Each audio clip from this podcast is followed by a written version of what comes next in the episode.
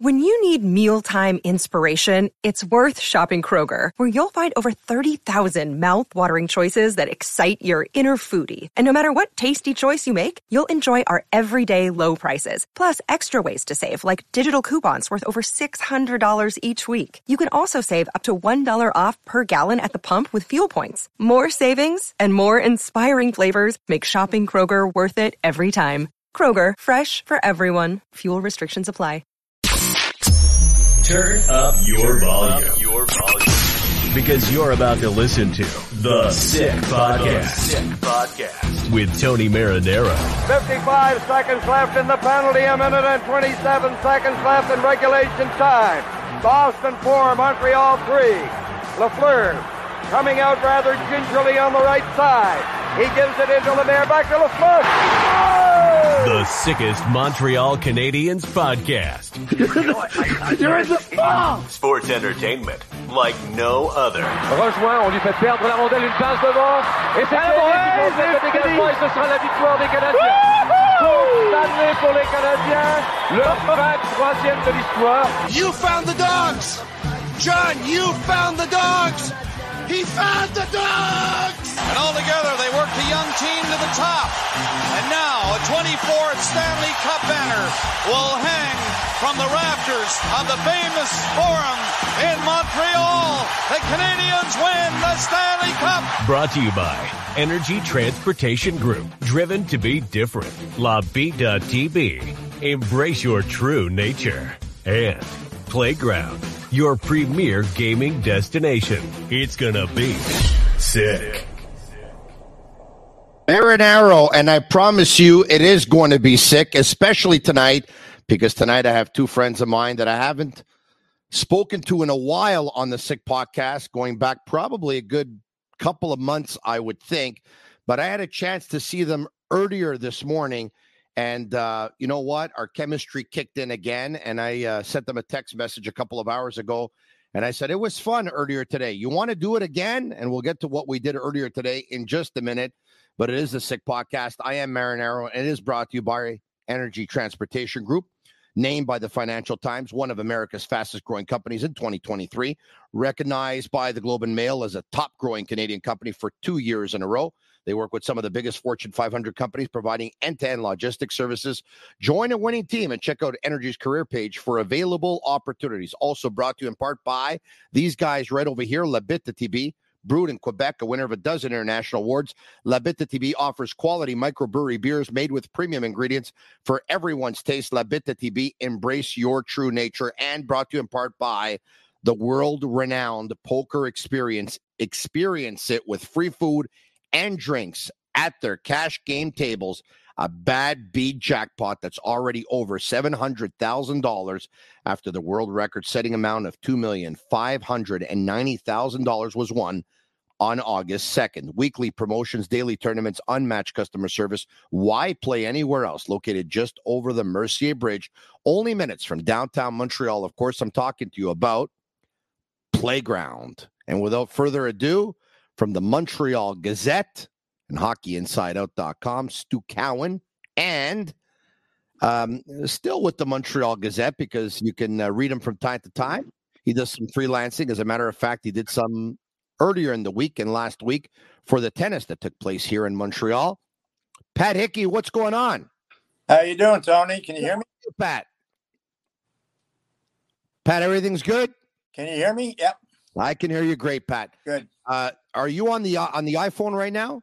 I am on the iPhone. Maybe if you can do me a favor, if not, it's not the end of the world, Pat. But if you could turn it sideways, it'll be even better.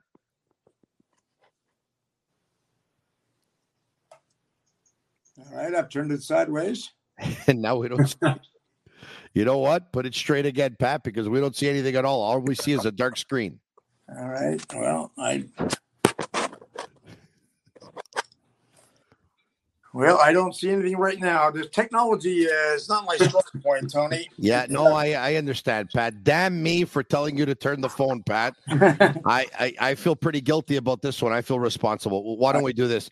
Shane Gomo will put you in what we call the green room, and he's going to get you all sorted out. In the meantime, Kent and I, uh, Kent and I, Uh, Stu, where did Kent come from? I don't know. Us bald guys all look the same. Kent, maybe maybe that's what it is, Stu.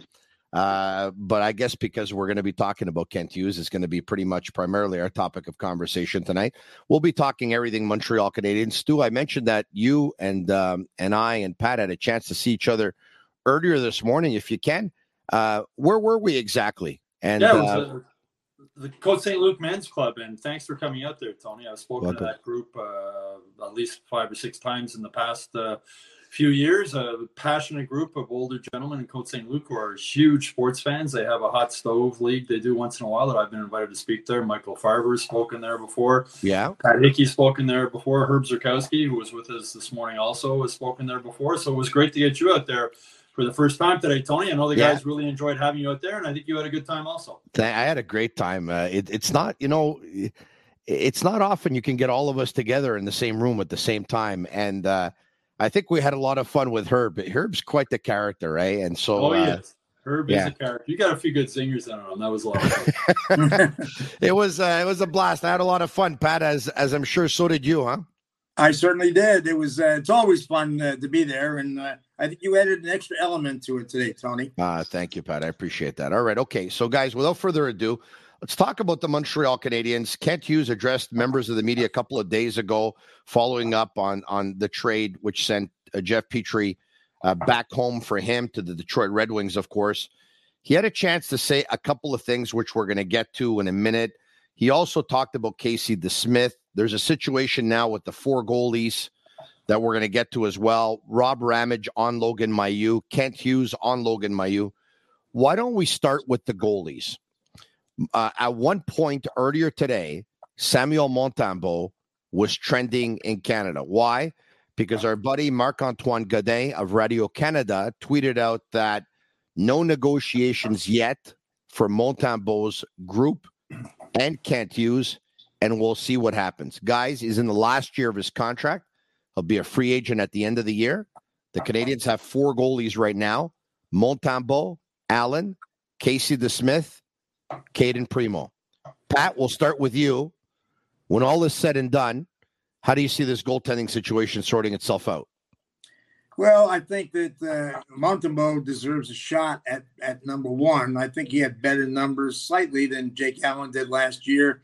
Um, and it's up to the Canadians now to figure out where he fits into their plans. I don't think there's any uh, rush to to sign into an extension. Uh, I don't think there should be and uh, but I think they have to find out whether he can play, uh, say, 15 games out of 20, and and see if he can handle a, a starter's load. I think eventually, in in a year, two years, they're going to have to come out. They're going to have to come up with a quality goaltender, and whether they do that uh, by a trade or free agency. Uh, I don't think the guys right now are, are any more than backup goaltenders.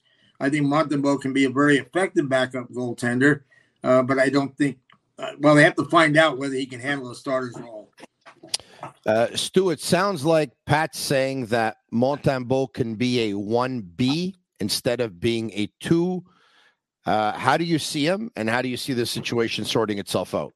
Well, first of all, I'm really happy that Marc Antoine Godin has landed uh, another job with Radio Canada. He was a recent uh, layoff at um, the Athletic, and Marc Antoine, as anybody who's been around covering the Canadiens knows, he's a great guy, does a great job, writes in yeah. both languages. So it's a tough business, this media business right now. So I was happy to see him land on his feet and get another job. Not surprised because he's so talented, but very happy. Uh, but for the goaltending situation, it's um, Kent Hughes doesn't need a rush. He's so patient. You know, patience is a virtue, as they say. He doesn't need to rush into anything with Samuel Montembeault. First, they need to find out after training camp, if they send Cayden Primeau down to Laval, he could be claimed on waivers. So if he is, now you're down to three goalies right there. So he doesn't need to rush into anything. Montembeault's under contract for this season. Jake Allen's under contract for two more seasons. He, in his news conference or Zoom conference the other day, he said that with DeSmith, he said he told him he's not going to bury him in the AHL. He's going to try and move him, but he doesn't have to do anything quickly. Like let's Montembeault, let's he played well last season. Let's see if he can do it again this season. If he plays very well, then Kent Hughes will probably start negotiating with him on another contract. If he doesn't play well, well, it's the last year of his contract, and you can let him go. So there's no reason for Kent Hughes to rush into anything right now. Uh, Sam Montembeault's in a position now; it's up to him to prove uh, that he can be either a 1A or a 1B. I don't think he's a 1A goalie in the NHL. I think a 1B. I think now in the NHL is more of a two goalie system. Uh, Vegas won the Stanley Cup this season. They had five goalies. So there's no reason for them to rush into anything. And I think that's what Kent Hughes is doing. He's going to be patient and let's see let see how things play out. Uh, if he gets an offer for DeSmith that he likes before the season starts, you'll probably move him. If he doesn't, then you wait and see if Cayden Primeau is going to clear waivers. Is he not going to clear waivers? And then you go from there. Pat, every time a goaltender doesn't make it to the National Hockey League level on, on, on a full time basis, we're reminded by general managers or coaches that it takes goalies longer to develop than others. Having said that, Cayden Primeau was drafted just over six years ago, June of 2017. of course, we all know he was a seventh round pick, 199. It was more of a gamble than anything else, uh, usually when you're a seventh round pick. My question to you is: Is two of them. What do you think the Canadians think of Cayden Primeau, and what do you think of Cayden Primeau? Well, I uh, Cayden Primeau has been a bit of a disappointment to me. I thought that he would be better. Um, he won the uh, Richter Trophy as the top goaltender in the U.S. college hockey. Uh, we've seen Devon Levi from uh, from Dollard win that uh, since then, and uh, and had a fairly impressive start in a limited role in Buffalo after his college career ended. Um, you know, I, I, thought that he would be better than he was. I thought he was better than the seventh round draft choice. The Canadians took a, a flyer on him because uh, he had a problem with his coach in the USHL. I think uh, because they knew he was going to go to college, they wanted to to give more work to a younger goaltender, and that's why he dropped a little bit because he didn't play a lot in his USHL, his final USHL season. Um, you know, I think that he's had some opportunities to come up in the NHL and and just hasn't been able to take advantage of them. I have a feeling that he's on a on a short leash. It might be the best thing to happen for him is to have somebody pick them up on waivers if that's if that's what they end up doing. I mean, they'll have to put them on waivers to send them back to Laval, and that might be the best uh, best chance for them.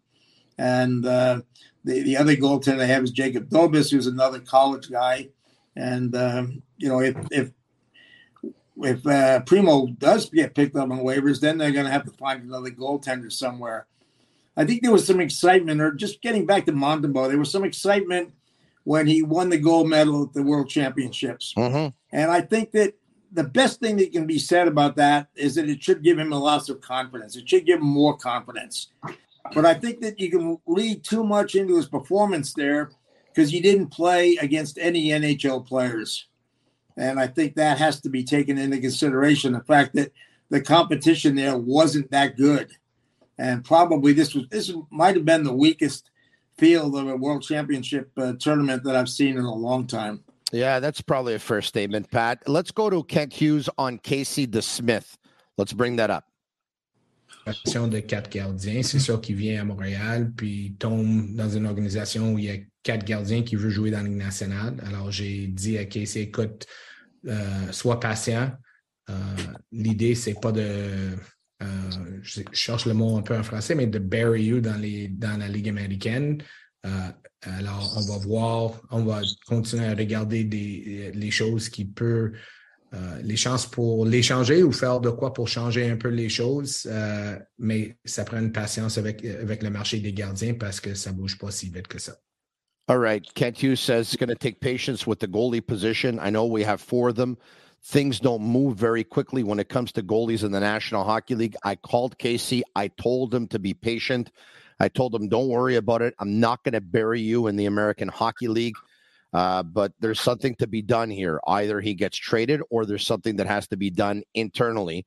But patience is the key and patience is the word. You hear that, you think what, Stu Cowan?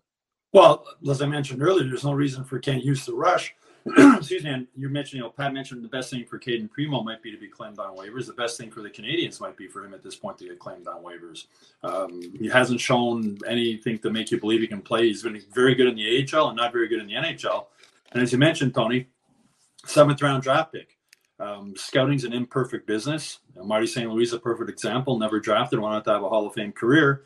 But as one scout told me, who I really respect, it's Kaley Cuoco for Priceline. Ready to go to your happy place for a happy price? Well, why didn't you say so? Just download the Priceline app right now and save up to 60% on hotels. So, whether it's Cousin Kevin's Kazoo concert in Kansas City, go Kevin, or Becky's Bachelorette Bash in Bermuda, you never have to miss a trip ever again. So, download the Priceline app today. Your savings are waiting. Go to your happy place for a happy price. Go to your happy price, Priceline. He said more often than not, guys who were drafted in the seventh round end up being like seventh round players, and guys who were drafted in the first and second round end up being first or second round players. So it's just a case that you know there was holes in his game, obviously, which is why he was drafted in the seventh round. Um, and at this point in his career, I don't see the, I don't think he has a future in Montreal. And if he does get claimed on waivers, now you've got Casey DeSmith. You've got three guys who have proven they can play in the NHL.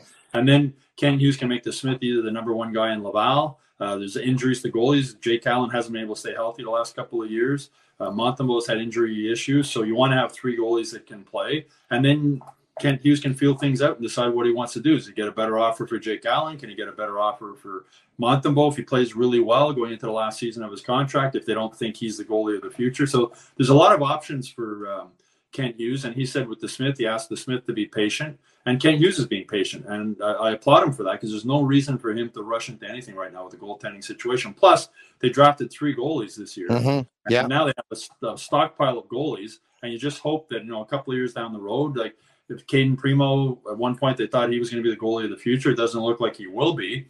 So maybe Montembeault is. Uh, maybe one of the three guys they drafted it. Maybe Casey DeSmith is. Goalies are weird. I mean, goalies can be yeah. hot and cold. They come, you know, look as I mentioned with Vegas, had five goalies this year that played for them. So there's no reason. Patience is a virtue, as I mentioned earlier. And Kent Hughes asking DeSmith to be patient, I think, is the right move. And Kent, um, Kent Hughes himself being patient is also a smart move. Pat, you have to be patient with those three goaltenders they drafted yeah. because yeah they're they're a few years away from. Oh yeah, the exactly. best best yeah. possible exactly. scenario. Exactly. There. So they got they got Jake yeah. Allen for two more years, and then if they re-sign Montembeault for another two years, they, they don't need to really worry. Goaltending isn't at the top of Kent Hughes's uh, worry list right now. Pat Bobby on YouTube Live says Casey DeSmith cannot play here. They already have to put up with the Logan Mailloux situation. Obviously, he's referencing 2014 University of New Hampshire Casey DeSmith arrested for domestic assault and resisting arrest charges uh, uh, in, of, of allegedly punching and spitting on a woman who was his girlfriend at the time. Do you think what happened in 2014 will at all impact the direction they're going to take with Casey DeSmith? No, no. I don't uh, either. It's, it's nine years ago. I mean, I would imagine yeah there hasn't been anything since then, or we haven't heard anything since then. Kent Hughes is a smart guy, does his homework. So I, I don't think that's going to factor into it. Yeah, and Kent Hughes uh, did call Samuel Montembeault's agent to say, "Don't worry, everything's going to be okay." It leads you to believe that Montembeault will start the season as the number one. Uh, and and I I look, I, I guys, I think it's going to be difficult for Jake Allen to try and get it back not that it's not attainable. It's just that when you get to a certain age and your motivation is probably a little bit different than Montembeault's age and his motivation, I think it's going to be tough in that respect, right, Pat? Well, I think Jake Allen's still a highly motivated athlete. Um, and it's yeah. competition's a good thing. So if you have these two guys competing for the number one job, there's nothing wrong with that. And let the whoever's the hot the hot guy have the net and go about it that way. And in today's NHL, I mean, you're not going to see goalies playing 60, 70 games anymore. Uh, it's just it's too much of a wear and tear. So you have two goalies, yeah. you have a one A and a one B, and you have them battle it out to see who's going to be the one A, who's going to start maybe three quarters of the games, and uh, yeah. the other ones start the other quarter. I think the one thing about these two guys are I think they're both motivated, they're both hard workers, and I think one of the things that might help them this year is the defense in front of them will be better. Uh, it, it, just in the sense that they might be able to get six or seven defensemen who play for most of the season. You had Kaiden Guhle played 30 something games. You had Arber Xhekaj only played 30 something games.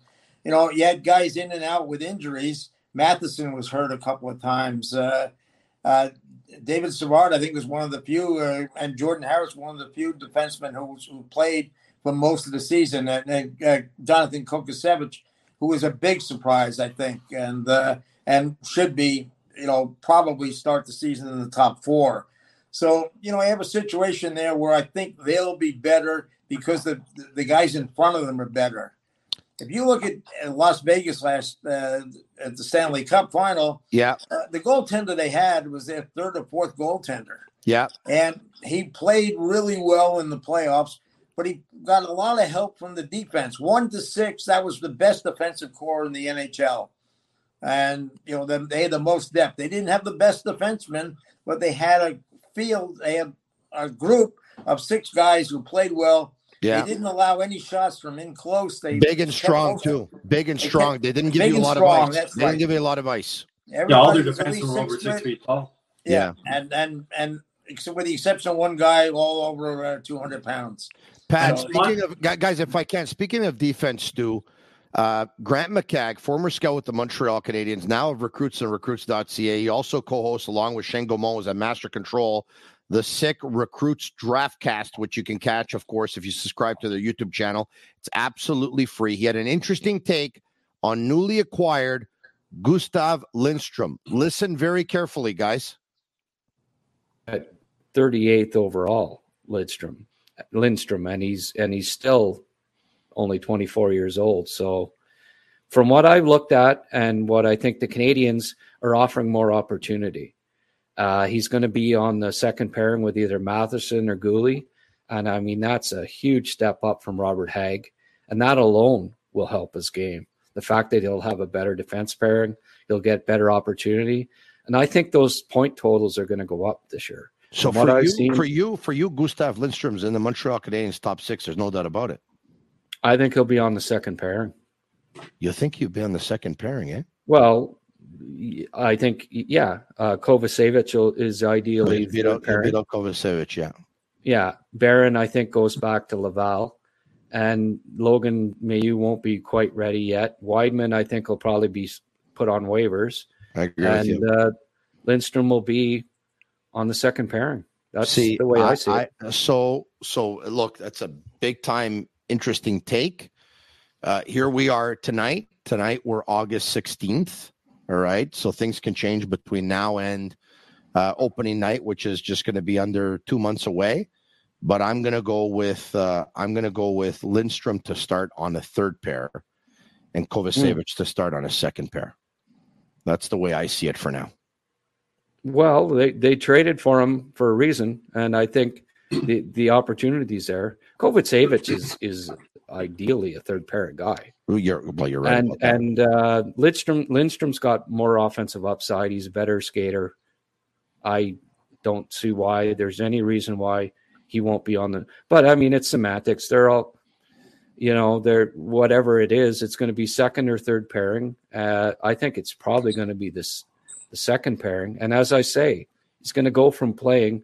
Mhm. He played behind. He played behind. He wasn't going to beat out Hronek or Seider in the top two pairing. That doesn't mean he can't be a second pairing defenseman. Just means that he didn't have the opportunity. I got you. He's got to beat out Jonathan Kovacevic. He's going from having to beat out Hronek to having to beat out Kovacevic. There you have it, Pat. I, Is- I think I think he's wrong. I I would be surprised if uh, I'd be surprised if Lindstrom starts the season in the top six.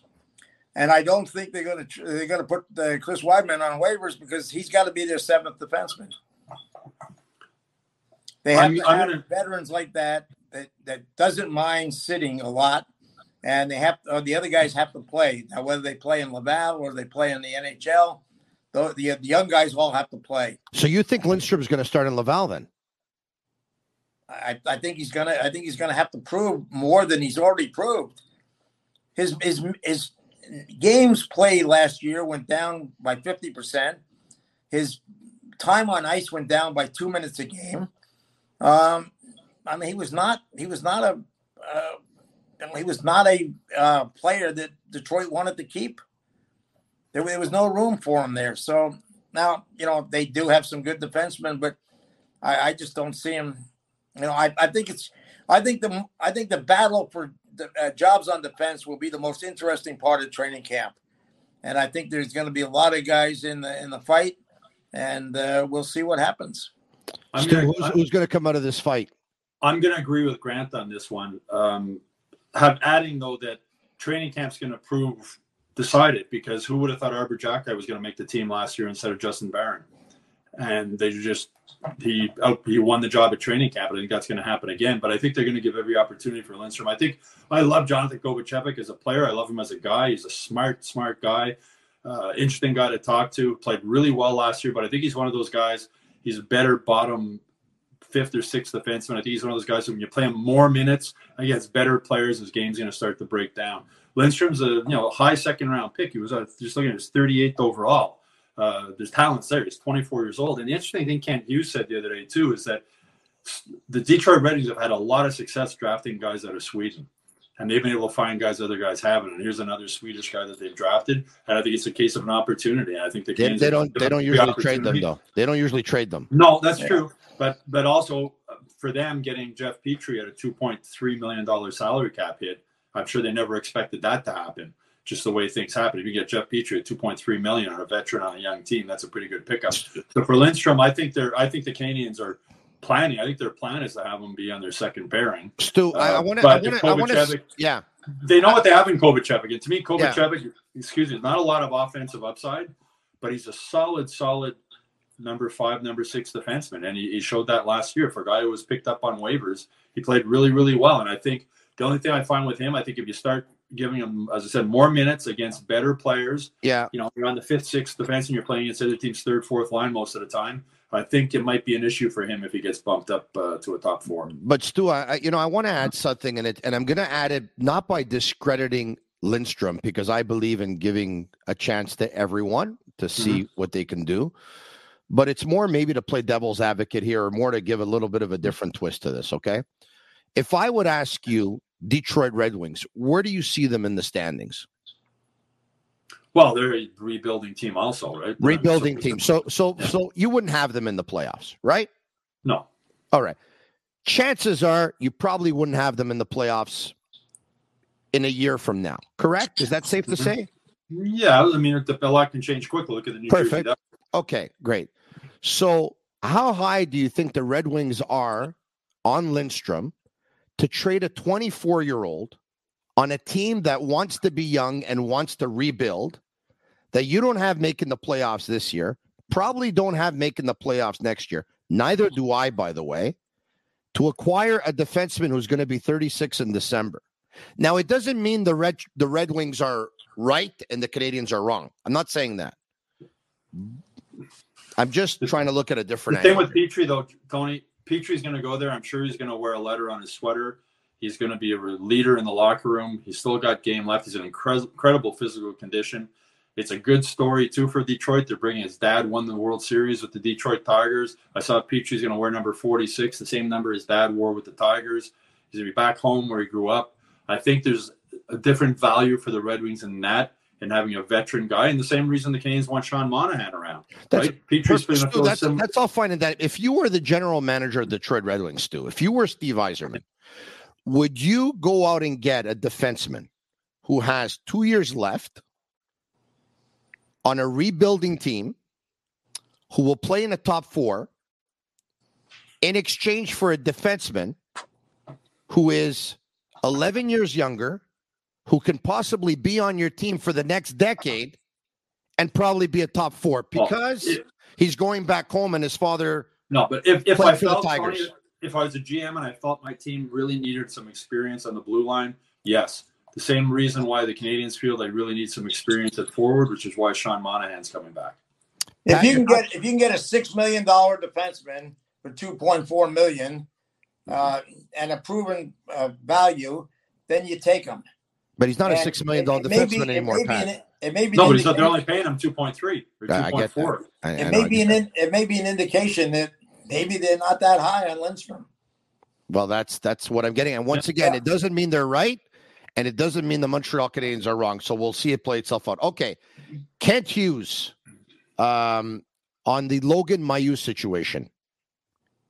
Mailloux. Euh, je sais qu'il y avait une rencontre avec Gary Bettman de prévu au mois de juillet.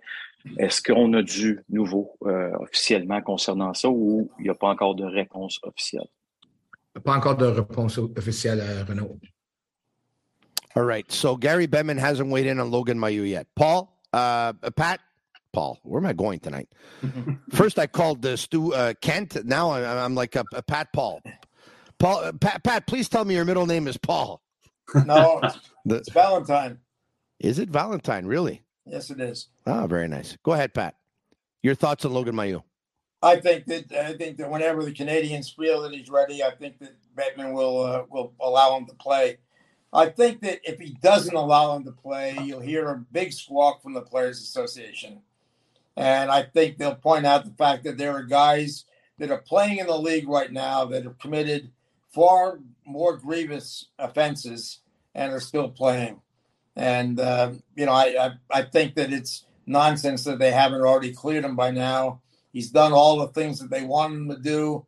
It's not his fault the Canadians drafted him. He asked not to be drafted.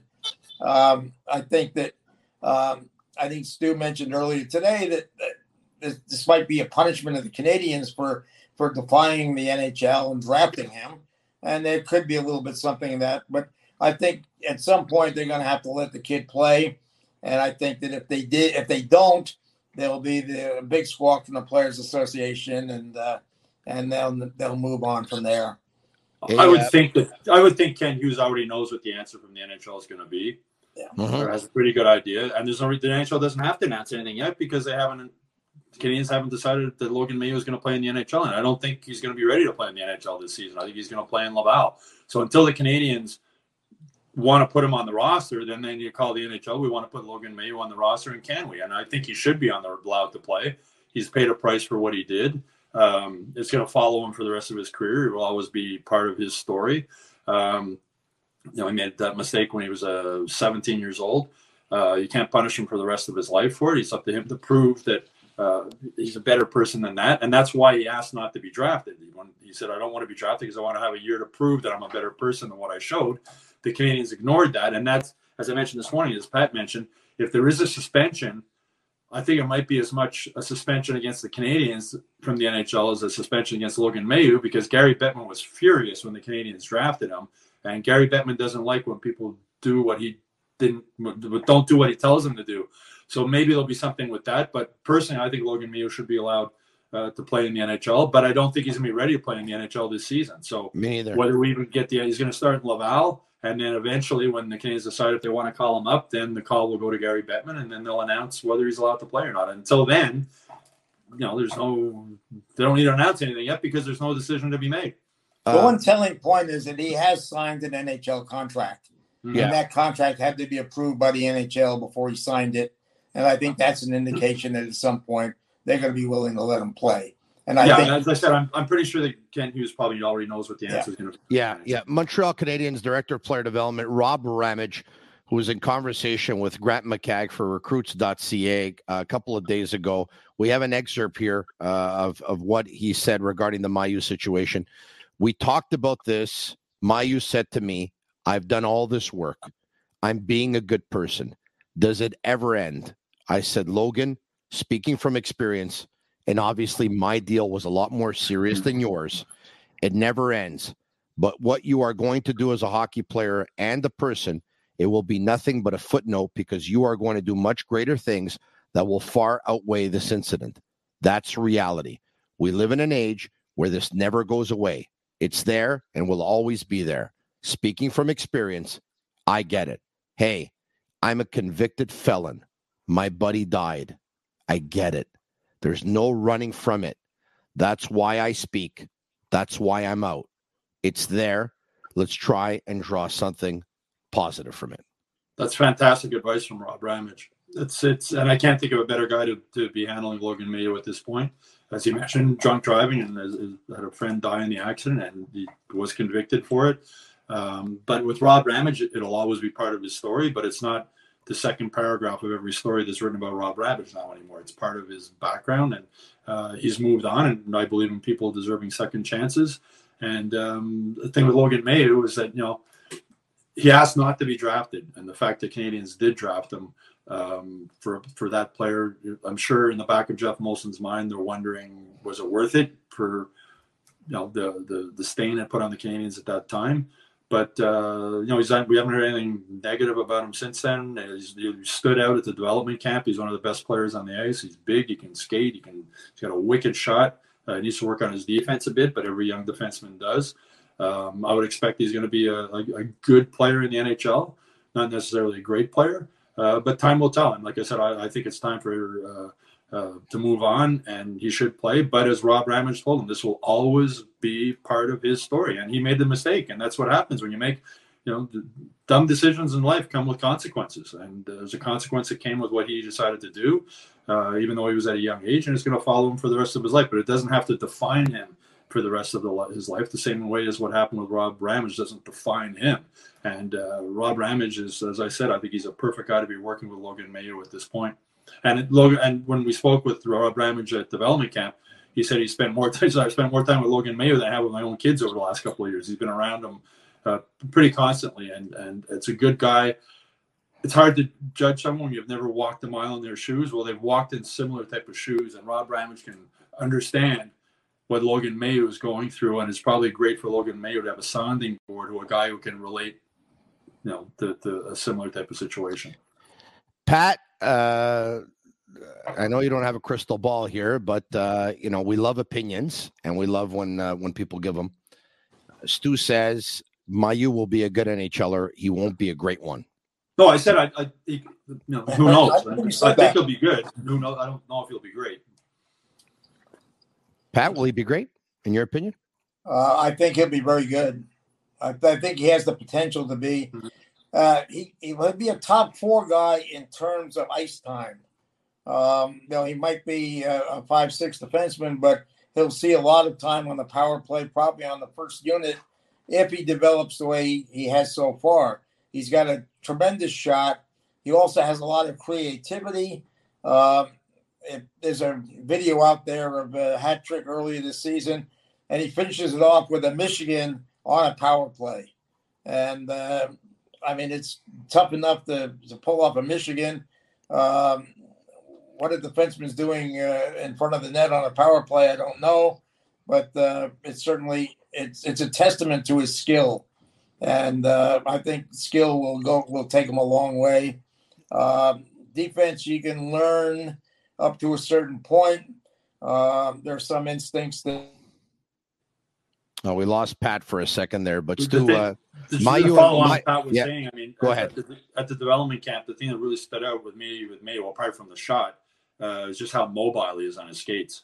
Yeah, a big guy, he moves he really well. And you know, Arber Xhekaj, that's one of the things that really impressed me with him last year is how mobile he was on his skates. Well, Logan Mailloux was a lot more mobile than uh, the Xhekaj. That's not a knock on Xhekaj. It's just he's a yeah. much more uh, natural, fluid skater uh, than Arber Xhekaj is, and and it's uh, as I said at development camp, he, he really stood out. He was uh, he, he really really looked good, and as I said, the potential's there for him to become a uh, very good, if not a great defenseman. But I think he'll definitely be a good defenseman in the NHL. He's got. He's got size, shot, yeah, um, you know, physical. Uh, he played 30 minutes a game uh, in the playoffs last season in junior. Uh, yeah, he's coming out of the London Knights program with the Hunter brothers. That's as close to a professional organization as you're going to get. Yeah, uh, outside of the NHL. So all those things are are in his favor. Yeah, we'll we'll get to Pat in a second, but not before I talk about Murphy Clinic, an aesthetic clinic specializing in medical aesthetic care.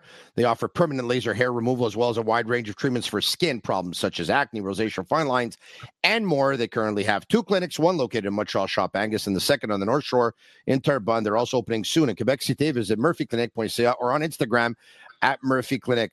So, Pat, you're impressed with Logan Mailloux in the Michigan. Uh, he and I have something in common. Michigan's that is only I eat mine at Lafleur's. Uh, he does his uh, on the ice. But uh, okay, uh, let's move on to Kent Hughes. Two clips here. One of them talking about his core group, and two talking about the team that he has at his availability right now, and how competitive or not they will be. Let's hear both back to back that I that I was around or had clients part of uh, as an agent had a real core group that grew together that were very very close. I, I don't think you're ever going to have a team where everybody's within a year or two, and they usually end up being veterans that come in that kind of help bring this young group over the top and lead them or lend their experience.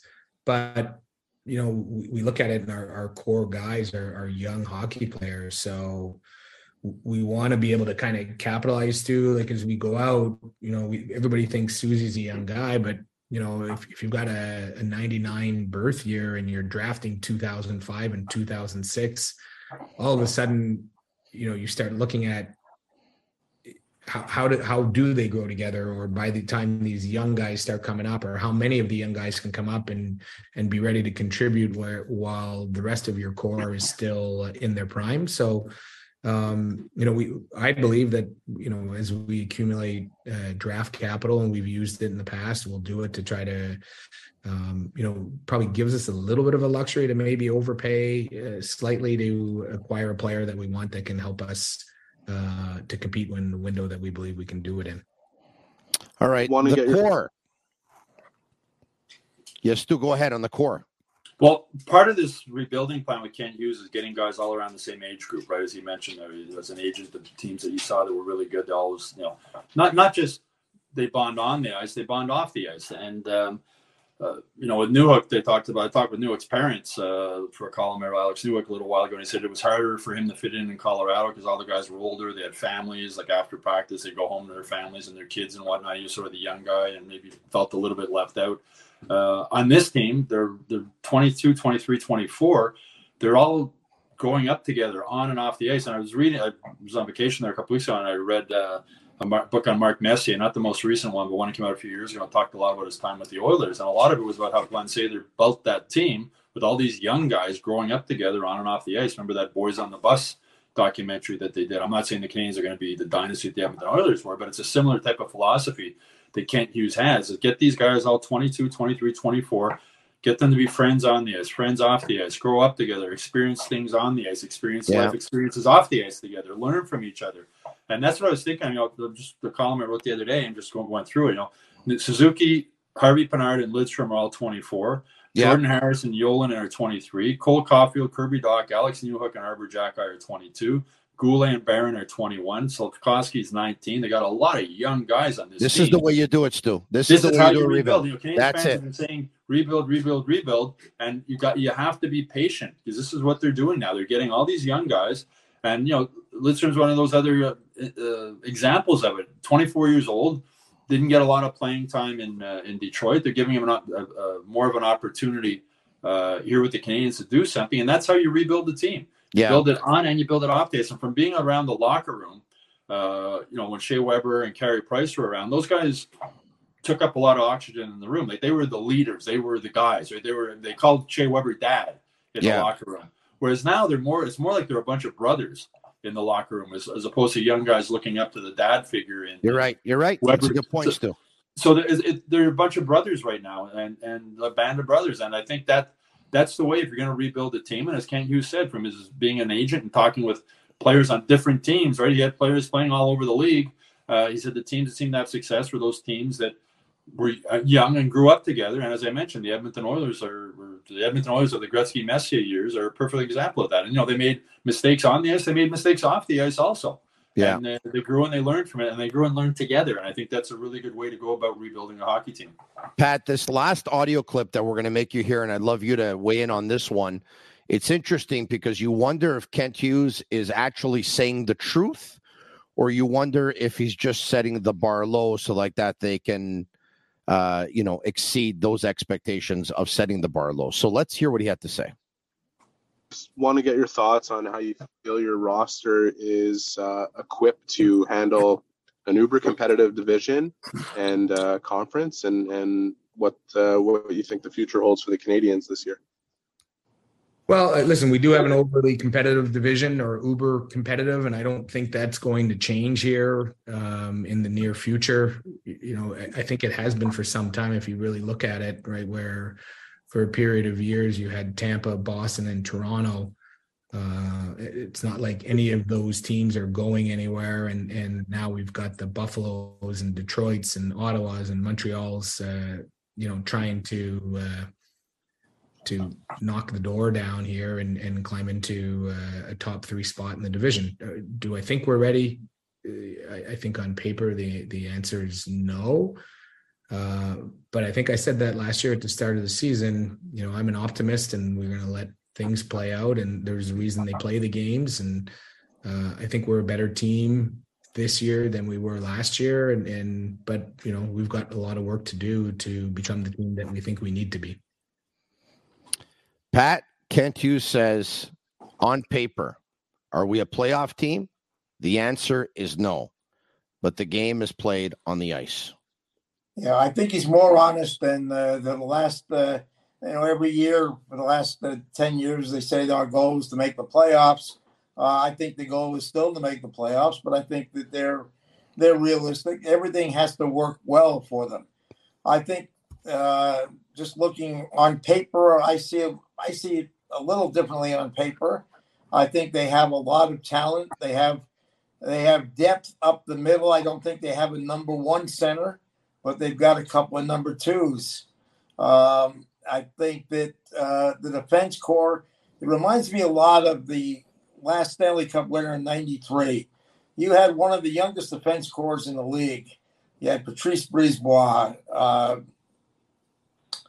uh, uh, Desjardins, Desjardins uh, Eric Desjardins, Matthew Schneider.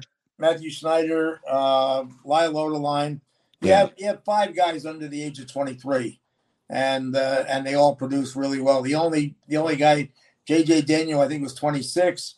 Um, Sean Hill was young. I mean, they- just had a really good defense. Unfortunately, if you look at them, uh, eight, tw- two years later, when they traded uh, uh, Patrick Roy and Mike Keane, uh, there were only seven guys left from that championship team. That was 18 months later. And uh, so I don't, I, I'm not sure what happened to all of those guys.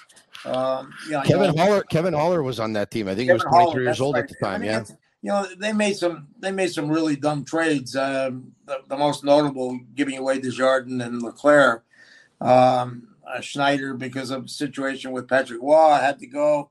Uh, it's unfortunate that, uh, you know, that, but I, I think that I think that there's more talent on this team than you know then you think, or you know, or you know you see on paper. You look at it, and, and there's a lot of guys that I think have the potential to be better than they have been. Um, I think Caulfield is, has the potential to score 40 goals. Yeah. Uh, you you look at uh, Harvey Pinard. If they can get him the right guys, he can score 20 goals. And I think that you know they have to find a spot for him. Uh, that's one of the things they've done, getting rid of Pitlick and getting rid of Mike Hoffman and and uh, you know Jonathan Drouin moving on. It opens up a spot for him. And here's a guy that you know you he plays a lot like um, Brendan Gallagher. You know, he, he scores from in close. He's like he's a better shot than Brendan Gallagher. He's tenacious in there. The other thing is he kills penalties. And I don't think anybody realizes, you know, how how valuable this guy is in terms of the, the ice time he can give you. And um, so I I, I think uh, I said this morning I thought that they could make the playoffs, and I, I believe that. Uh, You know, uh, I don't think they're a playoff team. I think it was a it was a refreshingly honest answer from Kent Hughes. Um, as Pat mentioned, the '93 Canadiens defense was young. Um, you know who else was part of that defense, Tony? Rob Ramage. Yes. Didn't play a lot. He was injured, but he was part of that Canadian No, team. he was he wasn't dressed for the final game. yeah, but 92, 93, they had Patrick Roy in net. I mean, that makes your young defense a lot better right there. That is true. They don't have a Patrick Roy in net this year. I think there's going to be a lot of growing pains on a young defense. I think there's going to be more growing pains up front with Juraj Slavkovsky, who last season I, I thought should have gone back to the AHL or at least to the World Juniors. He wasn't ready to play. Um, but the other thing that was honest about Kent Hughes' answer is there's a reason why they play the games. Two seasons ago, the New Jersey, New Jersey Devils had 63 points. Last season, they had 112. They almost doubled their point production. No, did anybody really see that coming? Yeah. No, you're a team that, that gelled together. So would it shock me if they make the playoffs? No. Would I bet money on them making the playoffs? No. Uh, I think they'll be better than they were last season, but there's, as Kent Hughes said, they're in a really tough division and a tough conference. And I just think it's too big of a jump to go where they were. If they had Patrick Roy in net, or if they had Carey Price at the top of his game back in net, it would be more of a possibility, like it was in '93.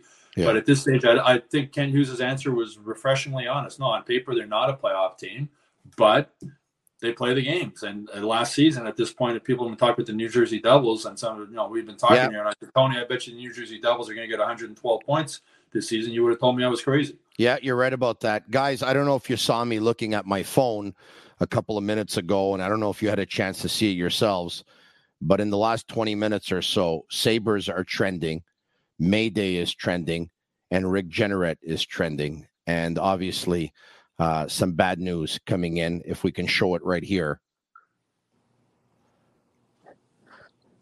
Rick Jeanneret has passed away. Uh, the Buffalo Sabres uh, made that official about um, 20 minutes or so ago. Born in 1942, the longtime voice of the Buffalo Sabres. Of course, uh, his famous call was, or probably the, one of the most famous calls was, Mayday, Mayday, Mayday, when Brad May scored the game winning goal and the Buffalo Sabres eliminated the Boston Bruins. Another one of his favorites was La La La La La La Fontaine. Guys, a Hall of Fame broadcaster who has passed away. Uh, his organs failed. I think we do we have something else from the Sabres or from the uh, from the Jeanneret family. Do we have something, Shane?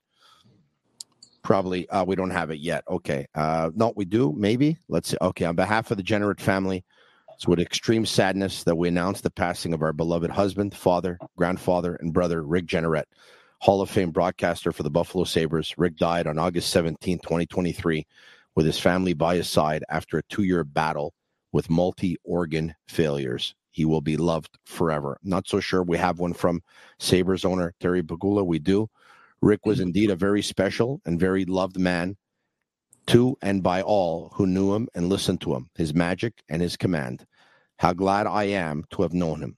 How lucky were we all to have been around him and to have listened to him. Rick Jeanneret's mark on Sabres history extends far beyond the broadcast booth, and we will miss him dearly. I extend my deepest condolences to Sandra, Rick's family, friends, and all that were loved by him. Pat, uh, you've been involved in the game uh, longer than Stu and I have. Uh, I obviously everybody knows Rick Jeanneret. Uh, once again, he's a Hall of Fame broadcaster and play-by-play guy. But did you at all have a? Uh, did you know him personally at all? I, I, I did know him personally, and I know that uh, uh, two years ago he, he started becoming ill. Uh, he cut back uh, um, uh, for he cut back the number of games. He cut back on road trips, and then last year I don't think he, he did any games at all. Uh, it's unfortunate. Uh, I used to um, uh, sit with uh, with Rick before the games in the in the media press room there, and and uh, he always had always had some funny stories about the you know the the Sabres and and and just life in general, and and uh, um, you know he was just he was a real gentleman, and and it was always always fun to be around him. And uh, you know what a voice, huh? Yeah, I mean, he was, you know, uh, I worked in Toronto for quite a few years, and, and I would listen to to Sabres games, and uh, and uh, you know, he was he was one of the best announcers in the league, which is why he's in the Hall of Fame, and uh, and uh, it, it's a sad moment. It's not unexpected because he has Yeah. been in, in poor health for the last two years, and uh, but it, but at the same time, it is sad that uh, passing. Yeah, I didn't I didn't know Rick Tony, but I knew his work, and I'm not surprised Pat would know him and know him personally because I'm shocked when there's anybody in the media or sports world that Pat doesn't know. Yeah. Very sad news. Yeah. Sad news. Top shelf, where uh, Mama hides the cookies, of course, is is another one uh, that uh, that uh, he was known for. Um, and so it's it's look, it's a it's a very sad day for hockey. Uh, but at the same time, as Terry Pegula said, how lucky we were to have known him and to have had the chance to listen to him. Rest in peace, Rick Jeanneret. Stu Cowan, Pat Hickey, thanks so much for joining me on the Sick Podcast. And as Rick would want it, the show must go on. I'm sure he'll be watching from above and be watching his Buffalo Sabres. And hopefully uh, they can make the playoffs uh, this upcoming season for Rick Jeanneret. Thanks, guys. Thanks, Tony. Take Thank care. you, Tony. Thank you See very Pat. much. There you have it. Stu Cowan, Pat Hickey, and I'm Marinaro. Thanks so much, everyone, for watching, for all your uh, uh, your engagement on social media, on YouTube Live, Facebook Live, on Twitter Live. If you like it, like it, share it with your friends. Comment sick S I C K It goes very much Uh, it's very much appreciated by me and by us here at Sick Media. I can tell you that right now. And if you're going to listen to us on Apple Podcasts, if you can leave us a five star review, it's uh, it goes a long way with us as well. It's our way of feeling the love, uh, knowing the time that we put in, the work that we put in hasn't gone unnoticed. Thank you very much. You are my sick team. You are my sick community. You are my sick army. And we wouldn't be much without you. I love you all. And for you, because you're asking, here's one, here's two, here's three. Thanks very much, everyone, for watching once again. And rest in peace, Rick Jeanneret. You were absolutely fantastic. An iconic broadcaster has left us, but once again, uh, the show must go on. Thank you. Have a good night. We'll talk to you soon. I'm Marinaro. And that's a wrap. Hope you don't miss us too much until next time. Follow the Sick Podcast with Tony Marinaro on YouTube, Instagram, Facebook, Google Play, and Apple Podcasts. The Sick Podcast is brought to you by Energy Transportation Group, driven to be different. La Bitt à Tibi. Embrace your true nature. And Playground, your premier gaming destination.